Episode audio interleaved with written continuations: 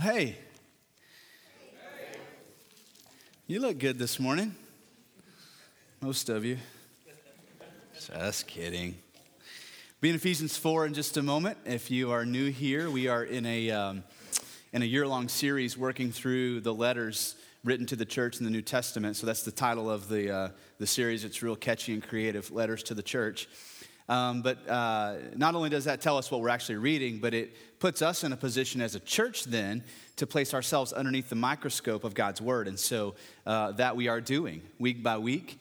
Uh, in several different um, venues, one in here on Sunday mornings. We also have during the second service an adult Bible study um, that is about a week ahead in the scriptures, working on the background work, and then they come in uh, the week later to, to hear the sermon on it. But also, our life groups are meeting a couple times a month to talk about life application out of these same uh, verses that we are learning and, and preaching on Sunday morning. So, um, that's the series we're in. We're in the book of Ephesians. We've made it to chapter four. Um, we've already been in chapter four for three weeks. We've got two weeks left before we get to chapter five. And so, where we've been over the last three weeks um, is, is this Paul starts off in the application part of the letter, the practical part of the letter, uh, talking about how theology shapes and governs the church. And so, we've spent the last three weeks talking about church. We've been talking about our unity and about spiritual growth and leadership and membership. And so, today, the second half of chapter four is going to begin to shift to talk more about our personal, individual growth and what that looks like. And so, I hope by the end of the sermon today, by the time we get to verse 23 in Ephesians 4, we've, got, we've made our way to some real practical help on how we participate in our spiritual growth. Okay? And so, uh, just as we, as we get started in Ephesians 4, we'll be in, in verse 17 in just a minute. Let me just do an overview of the life cycle when we use spiritual growth, what we mean in most simple terms. So, what we mean is um, a person who goes from not saved, not knowing God, without hope, okay? From here to now saved, with hope in a relationship with God to a place of baptism where that faith is expressed publicly uh, before the church and then connected in community, the community of the church, and then move to a place of serving on mission now, leading people who are not saved to be saved. And you can see that life cycle just repeated over and over and over again since the first disciples who followed Jesus. And so when we talk about spiritual growth, that's what we're talking about. How do we, as a church, how do we as individuals even, go from not saved to saved to a place of commitment and obedience to Jesus and public baptism to a place where we're ready to get connected with the community that is the church, a place to be known and to know and to hold accountable and to encourage and to receive correction, to receive all that is needed to grow to a place where we're ready to serve ready to be on mission. We're ready to be on mission in our work. We're ready to be on mission in our daily lives. We're ready to be on mission on our way to the gas station, at the coffee shop, in the Philippines. So, so today, when we talk about spiritual growth, that's what we're talking about. How can we participate in our own individual spiritual growth to begin moving towards maturity? So, Paul shifts in verse 17. Let's read 17 through 24 he begins with these words Now, this I say and testify in the Lord, that you must no longer walk as the Gentiles do, in the futility of their minds. They are darkened in their understanding, alienated from the life of God because of the ignorance that is in them, due to the hardness of their heart, or the hardness of heart. They have become callous and have given themselves up to sensuality, greedy, to practice every kind of impurity. But that is not the way you learned Christ, assuming that you have learned about him and were taught in him, as the truth is in Jesus. To put off your old self, which belongs to your former manner of life and is corrupt through deceitful desires, and to be renewed in the spirit of your minds, and to put on the new self, created after the likeness of God in true righteousness and holiness. So that's where we're going to be this morning as we begin this conversation on spiritual growth as an individual. Now, so, so last week, one of the things we saw that as a church, if we're going to grow, we have to all grow together. And our spiritual growth as a church is fueled by our knowledge of Jesus. So you can think of it this way my relationship with Jesus is fueled by my knowledge of Jesus. If I don't continue to grow in my knowledge of who he is, I will stagnate, I will plateau in my relationship with him.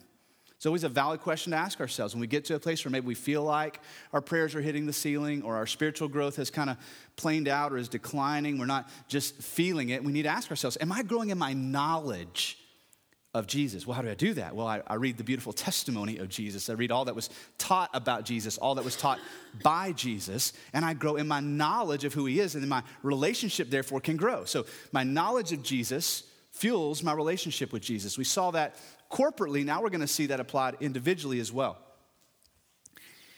Now, what we're going to talk about today, um, you, might, you might use the terms walking by faith to, to illustrate what we're talking about. And, and the reason we use those words is, is for this reason.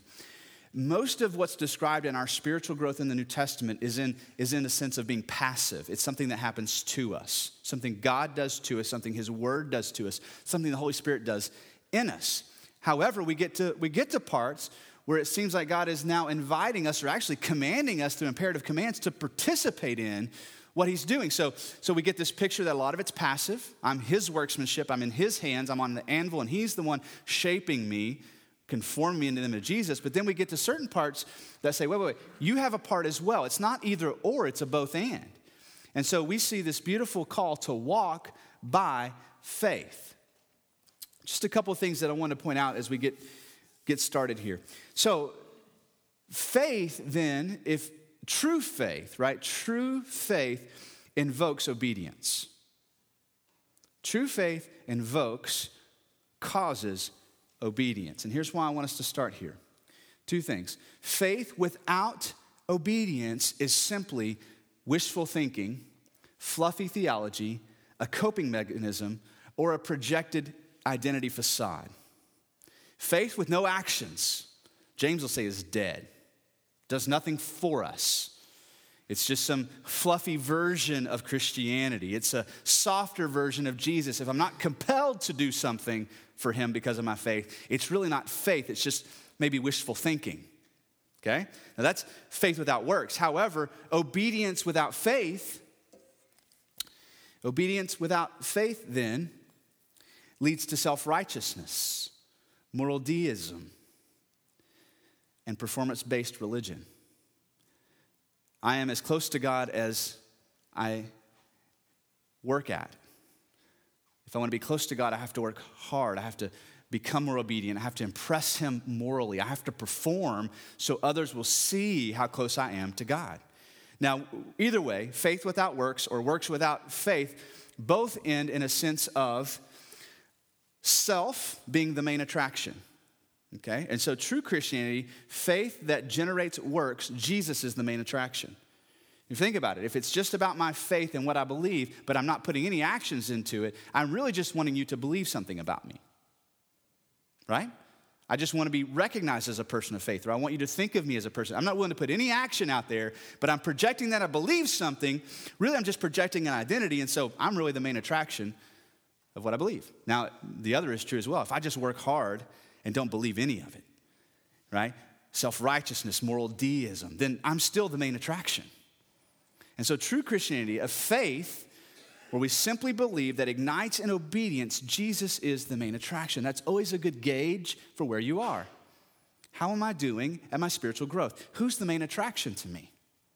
Am I wanting people to see me, or am I wanting people to see Him?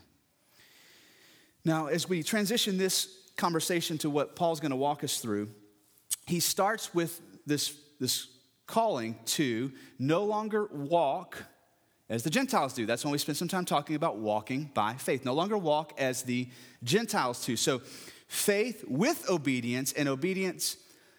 So, so faith with obedience then is, is the type of walking that Paul's getting at here. Now, in the letter, he's mentioned this several times in uh, at the beginning of this chapter, matter of fact, he begins with, Now walk in, walk in a manner worthy of your calling. Okay? So, which takes us all the way back to chapter 2, where Paul talks about two different types of walking. In chapter 2, Paul says this Let me describe the way you used to walk. So in, in 2 1, he says this You were dead in the trespasses and sins in which you once walked.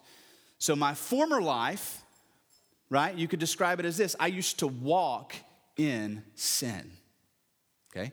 um, I used to live in sin. I had made a partnership with sin. I walked in it. Now, if you follow that um, from verse 1 and 2 through Ephesians chapter 2, all the way to verse 10, he calls us at the end to this. He says, For we are his workmanship, created in Christ Jesus for good works, which God prepared beforehand that we should walk in them. So, your former life is that you walked in sin, you walked in it, you lived in it. Now you're walking in good works. So, something about going from not saved to saved one of the indications of that is now I walk in good works. I think one of the struggles in understanding our spiritual growth at times is the difference between walking in sin and being tempted by sin and maybe struggling and fighting against sin. There's a difference. There's a difference between, right? There's a difference between, two, dabbling in Christianity and walking with Christ the same way. And so, what we're talking about here are the two polar opposites walking away from Christ into sin that there is a turning now to walking away from sin into Christ. Doesn't mean that there's still not a, remaining struggle to be had, right, with sin, but I no longer walk in it. So, he begins with these words Now, this I say and testify in the Lord that you must no longer walk as the Gentiles do. This is not a racial comment from Paul. He's already used the Gentiles as a metaphoric illustration of those who don't know God. Okay, so he's not picking on the Gentiles. He's saying, he's using it as an illustration, those who don't know God. Okay, and then he goes on to describe what he means by this in the futility of their what? Minds.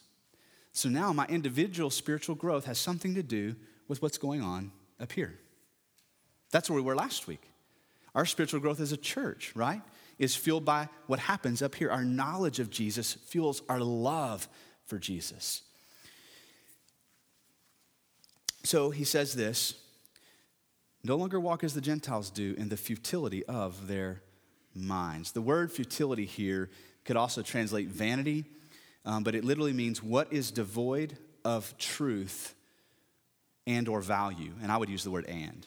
Devoid of truth and value. It's vain walking with a futile mind, devoid of truth. So, my spiritual growth from the very beginning of this passage has something to do with the truth that is in my mind. Now, he goes on to explain this a little further. Look at verse 18. They are, describing those who are walking in a futility of mind, they are darkened. Uh, that literally means to cover the darkness, okay? So it's not the absence of light as much as it is something being covered or shrouded away from the light. Cloud cover darkens the earth from the sun. It doesn't mean the sun's not still there, right? In the same way, it doesn't mean that truth isn't there. There's a, there's a darkening that happens, a, a veiling that, that happens. There's a darkening in their understanding. Okay, again, in the mind. Darkening in the understanding, and then this word alienated. So here is here's something I think we need to key in on, which means to be shut out from intimacy, alienated, to be shut out from the inner workings of. And so, if we look at how it's applied here, alienated from the life of God. So, if I'm struggling in my intimacy with my, with my God, in my relationship with God, Paul is saying what I need to be aware of is there's probably a darkening happening of my understanding. Now, think about that. How do we normally react? Okay, I'm talking to those Christians who are like professional Christians, okay? You and I have been walking this journey for, you know, 10, 20 years. We get to that point where things seem to stall out. What do we tend to do? We tend to work harder. We tend to, I need to become more faithful. I need to memorize more scripture. Now, we'll get to scripture, but the working of memorizing isn't what fuels us forward, it's the scripture itself, right? And so we tend to say, well, I need to work harder. I need to get up earlier to pray. I need to pray longer. This will fuel my relationship with God. I need to work harder. What am I doing? I'm engaging in obedience without faith if I'm doing that to try to restart my relationship with God.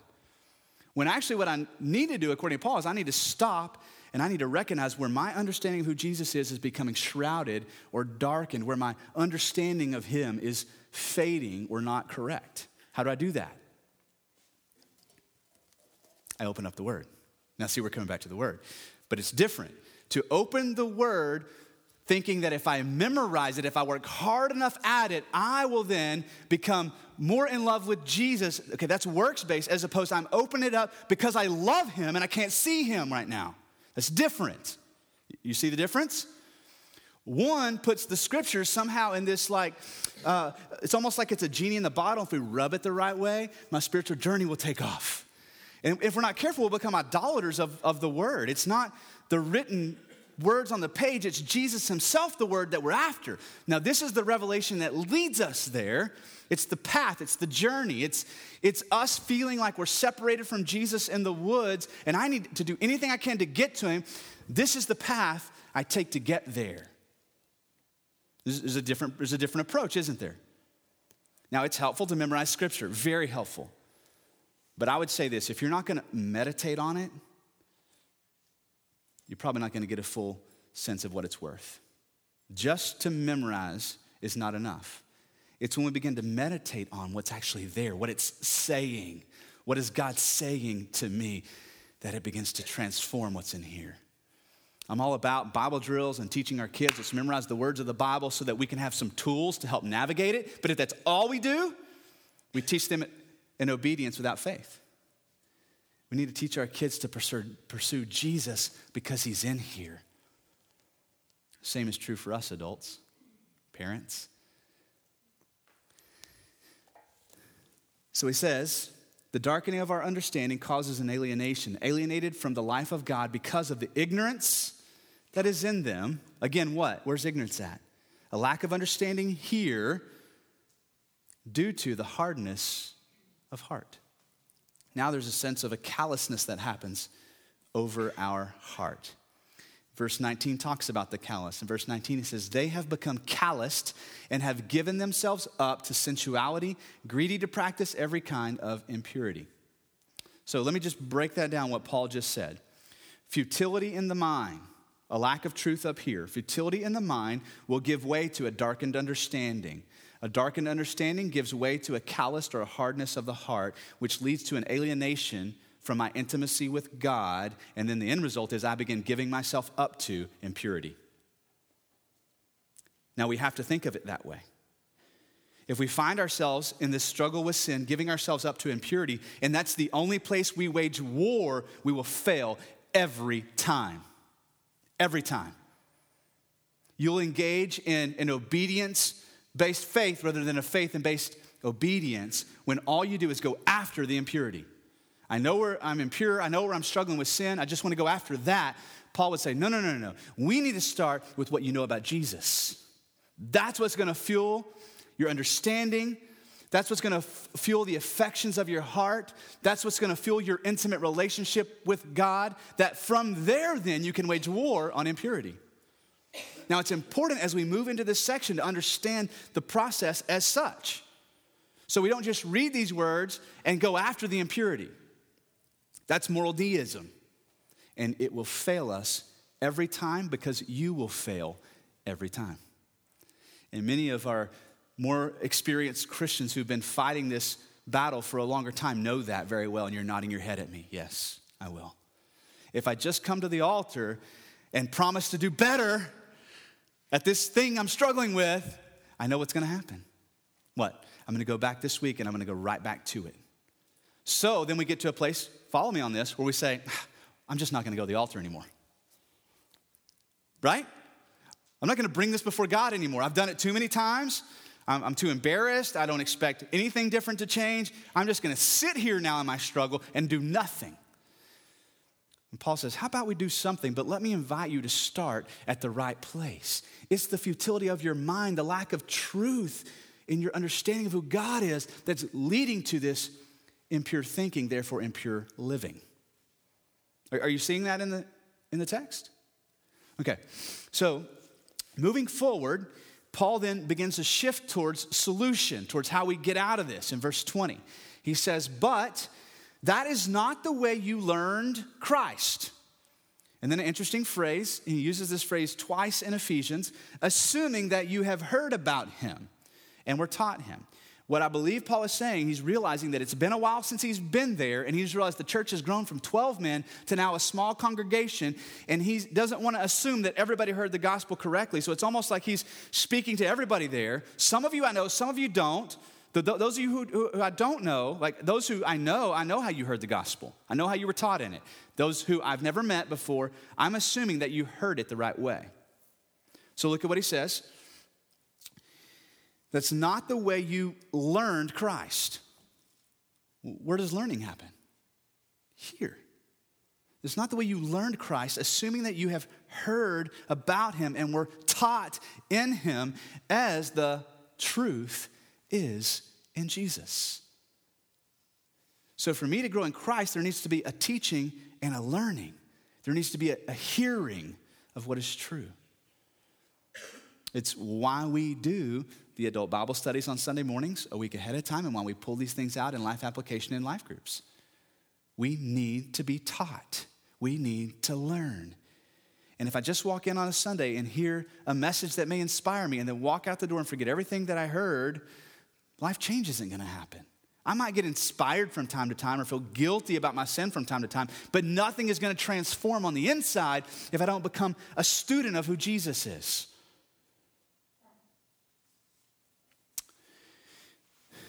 It's not the way you learn Christ, assuming that you heard of him and were taught in him as the truth is in Jesus. Growing in Christ begins with the mind. The mind will navigate the heart. The heart will navigate your actions and your words. Now, in verse 22, then, he says this to put off your old self. So here's the solution Okay, how do I do this? Put off your old self, which belongs to your former manner of life. He's thinking the first part of Ephesians 2, walking as a dead man. He's talking about how to put that off, that former manner of life. We put off the old self, which belongs to your former manner of life and is corrupt through deceitful desires. Um, I think we, if we're not careful in the church, we have a tendency to just use this, this, this, this expression here with young Christians and just say, stop doing it. Just put it off. Just quit doing it. It's the, uh, there's this, uh, I don't know, it's like a Tonight Show or late night with uh, Bob Newhart. You've seen the video. And it's like, I'm going to solve all your problems in like two minutes or five minutes or whatever. And the person comes in and confides in him all the struggles. And he's like, okay, I got a solution for you. It's really simple. What's the solution? Stop it. Right? Just stop it. If you'll stop it, right? everything's better. Now, that, that counsel makes sense to us, right? In your struggle with sin, here, come here, come here, I got it right here. Just stop it. Now, it's, it's easy for us in the church, especially those who maybe our sins are harder to see, to look at people whose sins are easier to see and say, just stop it. Do what I'm doing, just stop it. I'm not struggling with, with the drugs, I'm not struggling with the pornography, I'm not, str- just stop it. Right? When we have sin that we're struggling with, it's just easier to hide, and that counsel wouldn't work for us. It doesn't, right?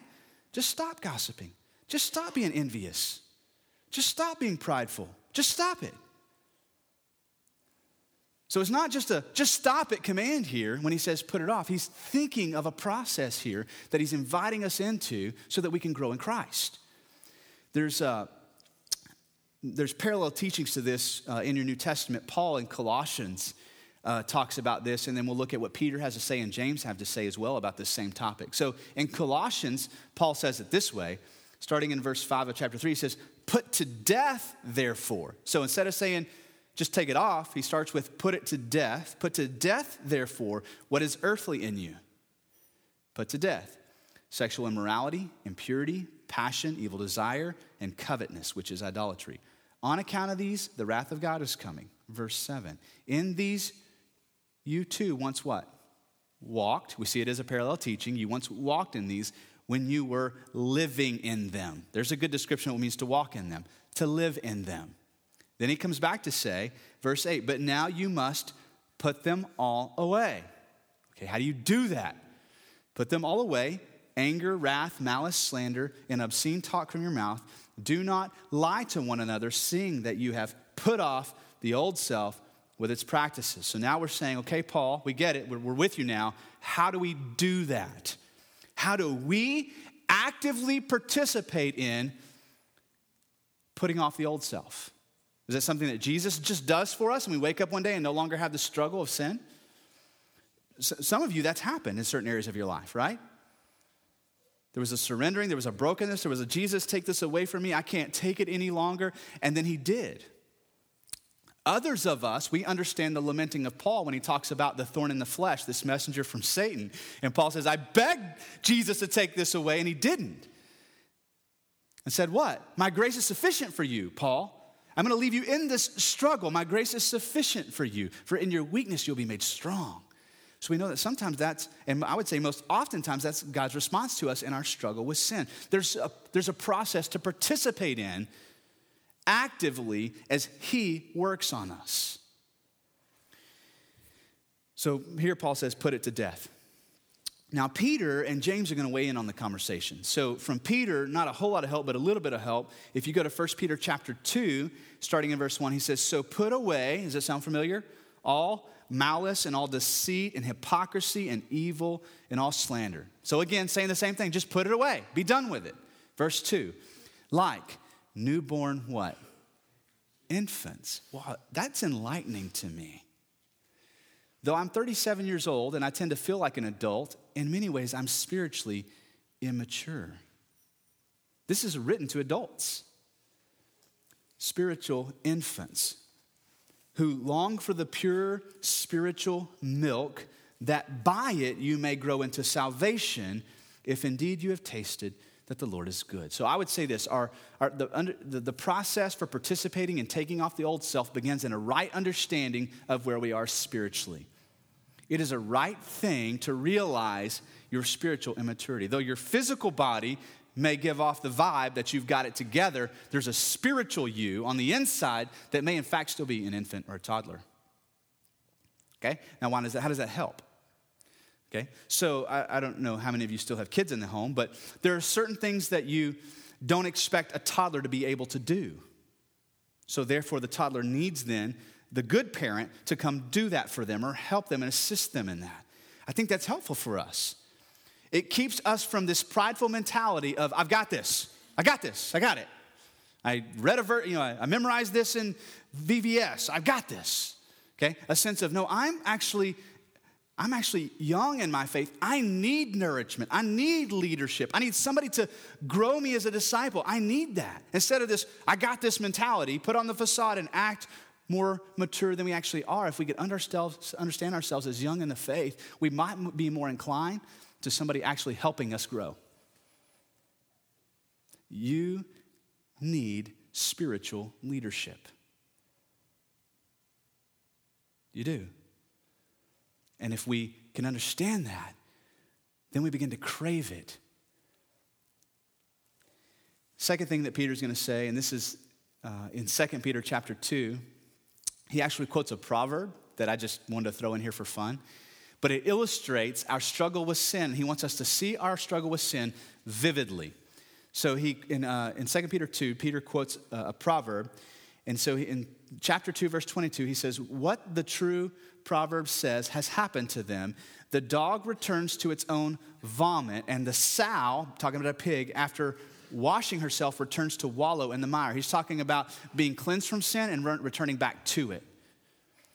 And so, if we, in our infancy in Christ, our need to be nourished, to be parented, if you will, to be led in our faith, our need, if we're in that place, and we don't open ourselves up humbly to grow, what's going to happen is just like my toddler, like it's not enough for, for my, uh, my, my two year old to touch the stove and know it's hot. He's, he's hard headed, like a lot of us. He's going to do it again in a few months. He's going to forget the lesson that he learned. And, like a, and so, what, what, what's being said here is like a dog returns to his vomit. You want something, you want a gross illustration of what it's like to return to your sin? Stay immature in your spiritual growth, and you will return to your sin, the dead man, like a dog returns to his vomit, or a sow, like a pig, you wash it clean, returns right back to the slop and the mire. So Peter wants us to see vividly our spiritual growth, and I think that helps us. right? It helps us kind of tear down some walls and go, okay, it's okay to ask questions. It's okay to raise my hand and say, I don't understand that. We wish our kids would do that more, don't we? And so, why wouldn't we, wouldn't we do the same in our spiritual growth? To place ourselves in a position to be taught and coached and mentored and poured into. So, when we get to James, I love James. James gets a bad rap. We need to spend a whole year in James. James is beautiful. He tends to be the guy who doesn't, doesn't mess around, cuts to the chase, get busy for God, um, but he doesn't do it void of the gospel. But he talks a lot about works. Faith without works is dead. So here's something that James says in chapter 1, early on in his letter. He says, Therefore, put away, does that sound familiar? So he's saying the same thing Paul and Peter said put away all filthiness and rampant wickedness and receive with meekness. There's a passive thing, we're receiving something. Receive with meekness the what? The implanted word. So James wants you to know that the word has a lot to do with your ability to put off the things of this world. The implanted word, which is able to save your souls. Um, this is how Jesus himself does spiritual battle with the word. Right here. This is what we're talking about the word. Right here. Now, I, again, we can get cheesy with it. Go, the word is my sword, and we can carry it around like a good luck charm, put it on the dash of our car, set it on the table. We carry it everywhere we go. But if we don't open it in pursuit of Jesus, it does nothing for us. It has to be implanted, not just memorized, but truly embedded in who we are, meditated on, savored. One of our former pastors here at Solid Rock used to say, marinated by it, sitting in it, soaking it in. But then James will bring the topic back up again in chapter 4. In verse 7, he says this Submit yourselves, therefore, to God. That's an active thing. Submit yourselves to God. Resist the devil. So there's an active part for you in that spiritual warfare as well. Is your, is your role to go into the kingdom of darkness and, you know, and slay Satan? No, who gets to slay Satan? Jesus does. What's your job and my job? Resist. Look at what Satan does when we just res- when we resist. When we stand firm, is what Paul is going to say in a couple of chapters. When we resist the devil, he does what? Flees from us. But is that where the command stops here? Is that all we need to grow spiritually? Nope. Resist the devil, he will flee. Verse 8, though, draw near to God, and he will what? Draw near to you. How do we make Satan go away and God come closer? We resist, resist, and we draw near to God. How do we draw near?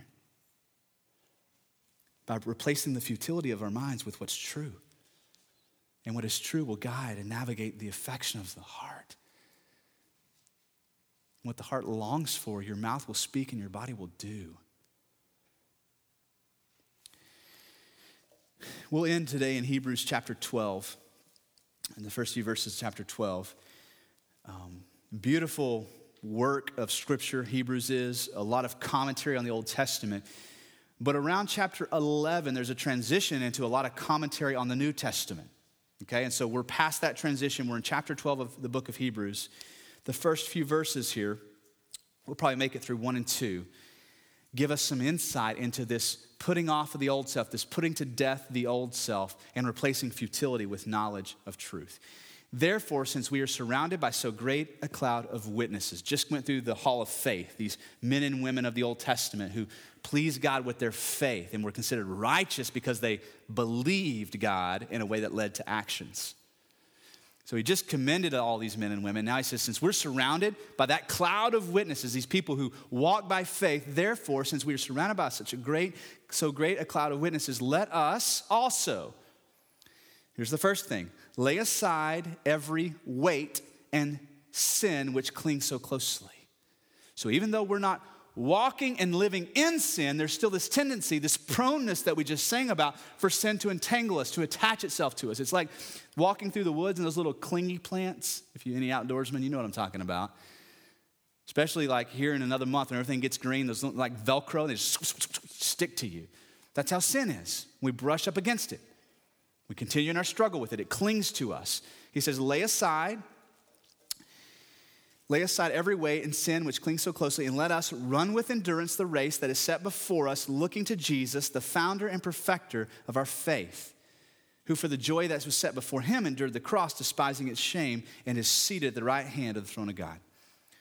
So, how do we resist? How do we do this? How do we resist the devil? The first thing is this by laying aside the sin that so easily entangles. What do you mean? Putting it to death. How do we, when we think of death, oftentimes we think passively. It's something that may happen to us, but here we're called to activity of putting something to death. Romans 13, I think, gives us some insight. Verse 13 and 14 says, Let us know, let us walk properly as in the daytime, same topic, not in orgies and drunkenness and sexual immorality and sensuality, not in quarreling and jealousy, but put on the Lord Jesus Christ and make no provisions for the flesh to gratify its desires. I think that's what Paul and James and Peter are getting at here. When you make provisions for something, you're feeding it. You've probably heard like the dog's illustration, like there's a black dog and a white dog, whichever one I feed is going to thrive. Maybe that metaphor kind of works here. But, the, but here's the thing when I make provisions for sin, guess what it does? It thrives around me. There's an active part in my spiritual growth to no longer make provisions. Now, what happens if I don't make provisions for it? It starves to death. So, how do we lay it aside? We quit proactively feeding it. It's 101 counseling right here. What are you doing in your life that's feeding the sin, we need to cut off that lifeline, whatever it is. If it's, if it's the computer in the house, that's what we need to do. If it's your route to work or home from work that takes you by that place, we need to sever the life source. Now, is that alone going to cause you to grow? No, it's not the end of it. But start there. Quit feeding and making provision for the sin so it can grow up around you and entangle you. It's the first thing. The second thing is that he says here is we resist by running with endurance the race that's set before us. What are you talking about here? More physical activity? That's pretty popular in our culture right now. Um, I like wearing the running shoes so everybody thinks I'm a runner. I don't run. I just like for people to think that I'm a runner. A lot of people in our culture who do run. It's not a call to physical exercise, however, though. It's a call to be on the mission that Jesus has called us to. That's the race set before us. Did you know that, church? We are called to a race together to follow hard after Jesus, to make disciples of the ends of the earth. How do you put to death the former life? Quit feeding, quit feeding the sin. Get involved in the mission. So if I go to the Philippines, I won't struggle with sin anymore. That's not what I said. That's, that's works based. Get involved in the mission everyday living. Do you truly, do you truly love Jesus? Let me ask you this Are you married? Do you truly love your spouse? Do you want people to know that you're married? I sure hope so, and so does your spouse. If you belong to Jesus, He wants you to make that known. That's what it means to be on the mission for Him. In every conversation, we, we just, I was, we were praying this morning in every conversation, God, help us to, to see the ordination that, you, that you've ordained it. We're not just talking about mission trips that are on the calendar and we put deposit. We're talking about going through the drive through or standing in line or pumping gas or walking past a person, you know, on your way into the store. We're talking about the person in your cubicle. We're talking about the people who work for you and who work over you. Everybody around you is your mission. That's the race you're called to run. You want to put to death the former self? Get involved in, the, in what the new self is supposed to be doing. That's your active part. Get on mission. And this last thing, he says, looking to Jesus, the founder and perfecter of our faith. We resist by looking to Jesus, and I don't want to say that ambiguously. Here's what I think specifically we need to hear from here one, by setting our mind on him. How do you set your mind on Jesus? Let me ask you this how do you set your mind on other things? How do you set your mind on your hobbies? You invest into it, you make provision for it to happen, you do it, you research it, you study it, right? That's how you make provision for your hobby. How do you make provision for your earthly relationships? You set aside time, you invest into it, you think about it, you study the person, right? And then you then you respond. How do you look to Jesus? You set aside time. You invest resources into it. So, like, um, what, what, does that mean? Invest resources into it. Okay, so um, do you have do you have a copy of God's word that you is in a, is in a translation that you can understand, a responsible translation that you can understand, or are, are you still in a translation that has a whole lot of thees and thous and you have no idea what it's saying? Okay, now I'm talking about responsible translations. I'm not saying just grab anything. But I am saying this if you can't understand cognitively what, it, cognitively what it's saying, it's not going to cognitively transform your thinking of Jesus. You're tripping over the thees and thous, and you can't get to the heart of it. Do you have a copy of God's word that you can understand? If you don't, we need to know about that as a church, and we need to help you. I'm not going to tell you what translation to go get, but we would be glad to give you a list of some to go look at. Most Christian bookstores have them available. You can go sit down in a little seating area and just read through some verses. You want some help on finding a responsible translation of God's word? Okay, here's the thing, too. If you can't afford it, we're going to figure out how to help you afford it. We'll help invest resources into it. That's what I mean. So don't go, don't go say, well, um, sorry, I couldn't, I can't meet with you on Friday. I've got a, a tee time, but I can't afford a Bible. Okay? That's not investing your resources into it. But if you're saying, if I go buy a Bible, my family can't eat dinner, come talk to me and we'll help you get, get the Bible. Being here on Sunday mornings is investing, right? Showing up, being involved in Bible studies and life groups, those are ways you can invest and say, This is important to me. I'm going to set my mind on Jesus. Setting your affections to Jesus. Now, this is maybe even a little bit more difficult because it requires a, a bit of honesty. We like to say we love things that we don't love, and we like to say we don't love things that we actually do. Let me say that again. We like to say we love things that we actually don't love, and we, and we like to say we don't love things that we actually do love. In your ongoing struggle with sin, there's probably still some affection there for something. So, so, how do we set our affections to Jesus? It takes a lot of inventory. I believe it takes walking with a brother and sister in Christ who will be honest with us and say, listen, I know you say this, but here's what's coming out of your life. It looks like your longing is for this, and you say it's not. Right? We, we, we say it this way we, um, you'll make time for the things you love that are important to you, right? At some level, that's true. We need somebody to help, help us take inventory in that, to reassess our, our affections and, and, and turn those and shift those towards Jesus. How, what's another way you can do it by yourself? I'll tell you a beautiful way you can shift your affections towards Jesus. Um, go read the Gospels. Go read the story of Jesus coming to earth to walk among us, heal our infirmities, to feel our pain, to experience our suffering, to cry our tears, to die our death. And God, I believe, God, if you'll open up your heart and truly read it and allow it to read you, your affections will, will realign to Jesus. And the last thing is this um, I'm going to say it this way setting the GPS trajectory of your life to Jesus. Hopefully, that wording doesn't trip you up. I heard somebody say it this morning in this room. Two believers were talking, and they, I didn't hear the, the, the previous conversation, but it ended with this something along these lines yes, but when I leave here, I'm going somewhere better. Okay, it was something along those lines. Um, that conversation, the GPS coordinates were on finally seeing Jesus face to face. Now, that should bear some influence on how our life plays out here. We say it if we knew this was the last day or tomorrow was the last day, I'd live differently. When our GPS coordinates of our life are set on Jesus and Jesus alone. I'm not just talking heaven, okay? You mean going to heaven and seeing street? No, no, Jesus. Like Paul said, I long to see him face to face finally. That's the GPS coordinates of my life. Then guess what happens quickly? I begin to lay aside anything that is keeping me from getting to that. Now, can we transform ourselves? No.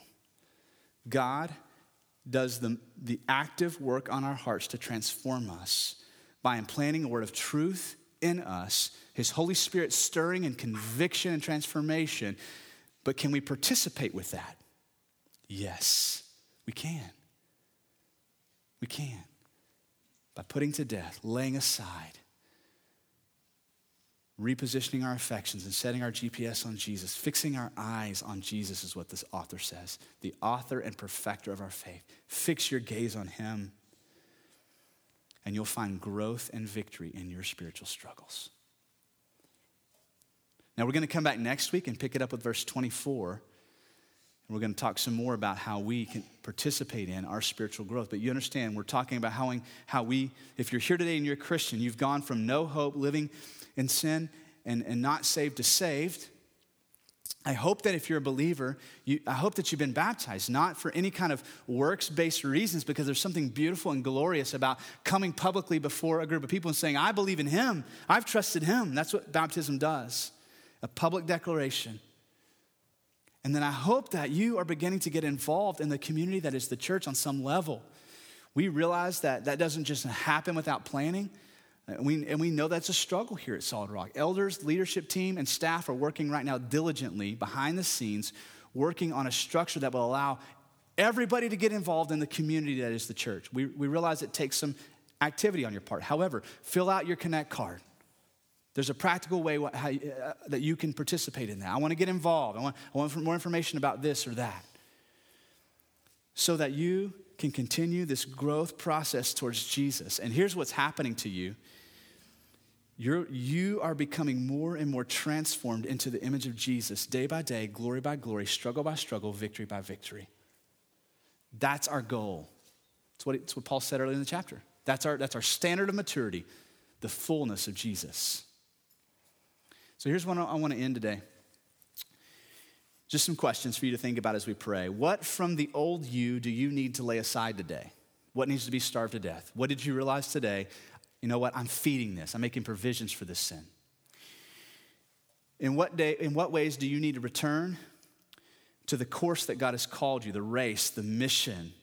Maybe God has said something to you at a previous time that you have not acted upon or been obedient to, or you did for a season and left. Okay? In what ways do you need to return to the course that God has called you to? And in what areas of your life do you need to set your mind to Jesus, your affections to Jesus, or maybe it's just the, the, the GPS coordinates are completely wrong? I'm going to leave you with those questions today. I'm going to pray for us as the worship team comes back up, and, uh, and we'll end here, but we're not done. Like, this is the part where now the truth has been implanted in us, N- now we respond. Prayer partners will be down at the front, prayer and counseling rooms will be open. Um, let's stand and sing if that's what God is doing. Stay seated if you want to do that. But let's res- respond now to the truth that God has given us this morning. Let's pray together. Um, Father, thank you for the glorious truth that at times is painful, uh, but always delivers life. And God, sometimes we, we don't open the Bible because we're lazy. Sometimes we don't open the Bible because we don't maybe want to. But the heart of the matter is, God, what do we believe? Because sometimes we don't open it because we don't believe it. And so this morning, rather than just becoming harder workers, could you, God, increase our faith? Would you stir up our faith this morning? That our recommitment to the scriptures will be a longing to see Jesus and a belief that we'll find him there and not just a, just a Bible memorization activity. Today, could we reassess our journey and recommit ourselves to the path that you called us to, this beautiful mission of making disciples of all the nations? And again, not to impress you or to perform for you, but because on that path we find you.